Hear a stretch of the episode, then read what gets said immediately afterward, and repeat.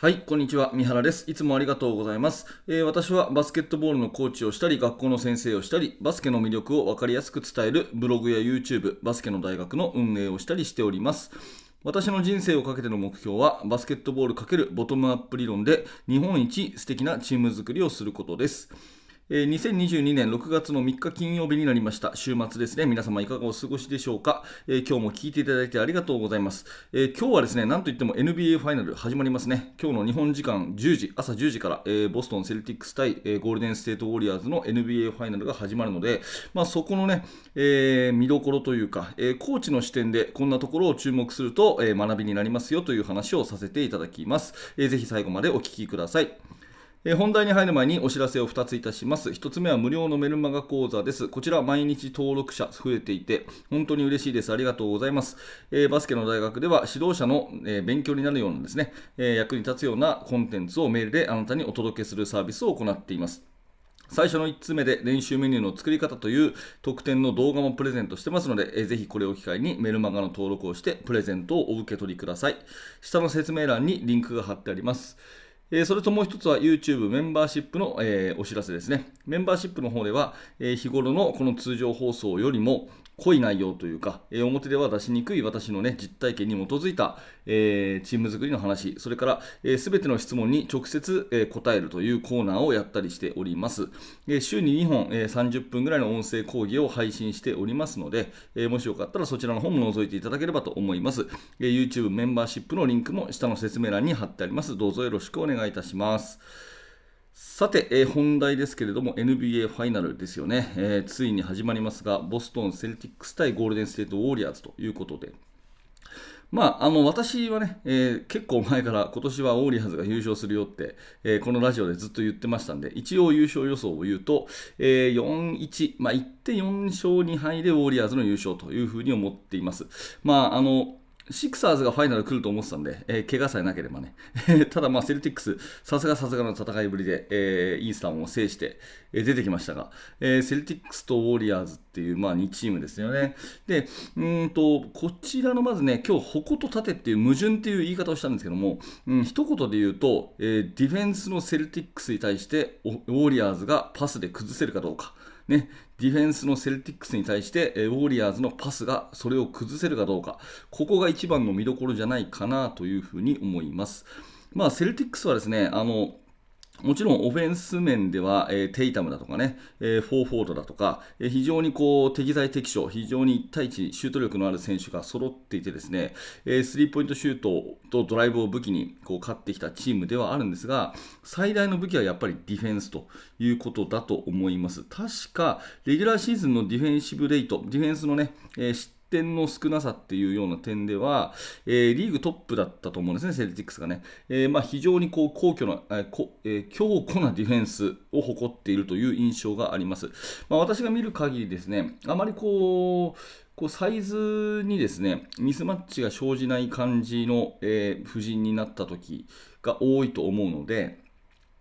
全員がガードにもフォワードにもマッチアップできるみたいなね、そういうメンバーが多いと思うので、積極的にスイッチディフェンスを多用するという印象があってですね、スクリーンプレーとか、あと最近はドライブに対してもね、ピールスイッチなんて言いますけど、ドライブに対しても積極的にマークマンを交換して止めていくっていうようなね、そういう組織でボールを止めるっていうディフェンスがセルティックスは本当にもう世界一じゃないかなというふうに思います。加えてリムプロテクションというか、ゴール下のね、カバーリングディフェンスも相当強くてですね、セルティックス相手に得点するのが非常に困難ということで、先のイースタンカンファレンスのファイナルもですね、確か80点台にヒートを抑えた試合が2試合ぐらいあったんじゃないかなと思います。ごめんなさいね、ちょっとデータをはっきり見ながら読み上げてないので、記憶で喋ってますが、いずれにしてもですね、チームディフェンス相当、いいディフェンス、スイッチディフェンスを多用した、またはカバーリングを多用したですね、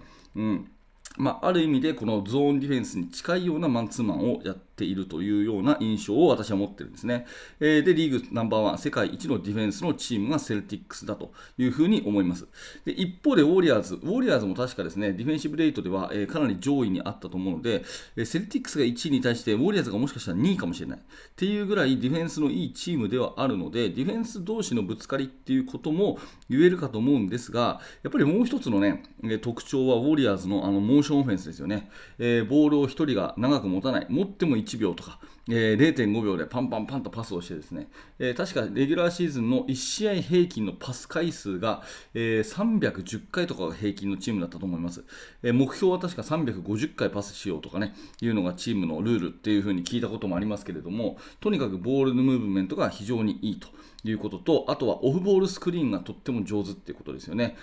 ポストにボールを入れた後にですね、周りの4人がフレアスクリーンをしたり、それからガード、フォワード同士のエルボースクリーンをしたりしてですね、で隙があればゴールに飛び込むスリップスクリーンをしたりとかね、そういうようなことをどんどんやってきてですね、もう全く、油断も隙もないというようなそういう状況ですよね。でインサイドにボールが集まったりとか、ペイントアタックしたらですね、絶対にこうディフェンスが収縮しますんで、そうすると伝家の宝刀のスリーポイントが炸裂するという、もう本当にオフェンスでいうとですね、もうお手本通りというか、一番理想的なそういうオフェンスができるということですよね。加えて、ディフェンスの天才、ドレイモンド・グリーンがいますので、セルティックスのそういったドライブからのキックアウトのスリーポイントっていうバスケットもなかなかスムーズにやらせてくれないというところもあるので、ディフェンス面でほぼ互角に加えてオフェンスでですね、パッシング、スクリーン、そういったものを、より多用するウォリアーズの方がやや勝つんじゃないかなというのが私の見立てですね。いずれにしてもですね、見どころはミリヘンスの勝負、そしてそれにウォリアーズのオフェンス、パッシングがどれだけ勝るかっていうところ、その辺が私としては鍵じゃないかなというふうに思います。で今回のねファイナルを見ていて、どうかその内容にもよるんですけど、私が少し期待するのはですね、やっぱりその子供たちがこういうのを見てますから、ディフェンスを一生懸命頑張るで試合で大事なんだっていうところね、ディフェンスをまず一生懸命頑張るっていうのは試合で大事なんだっていうようなそのお手本、それからもう特にウォリアーズの方はボールをもう回しますから、オフェンスっていうのはチーム全員でやるもんだというようなね、セルティックスのオフェンスももちろんその誰か特定の人がねずっとボールを持ってるっていうタイプのオフェンスではないので、いずれにしてもバスケットはディフェンスを一生懸命頑張ると、そして、オフェンスっていうのはパスを共有しながらやっていくというようなそのバスケットボールのあり方みたいなものが子どもたちに伝わるとですね、またそのレベルが一つ上がるのかなというふうに思います。やっぱりそのチャンピオンチーム、強いチームの真似を全世界しますので、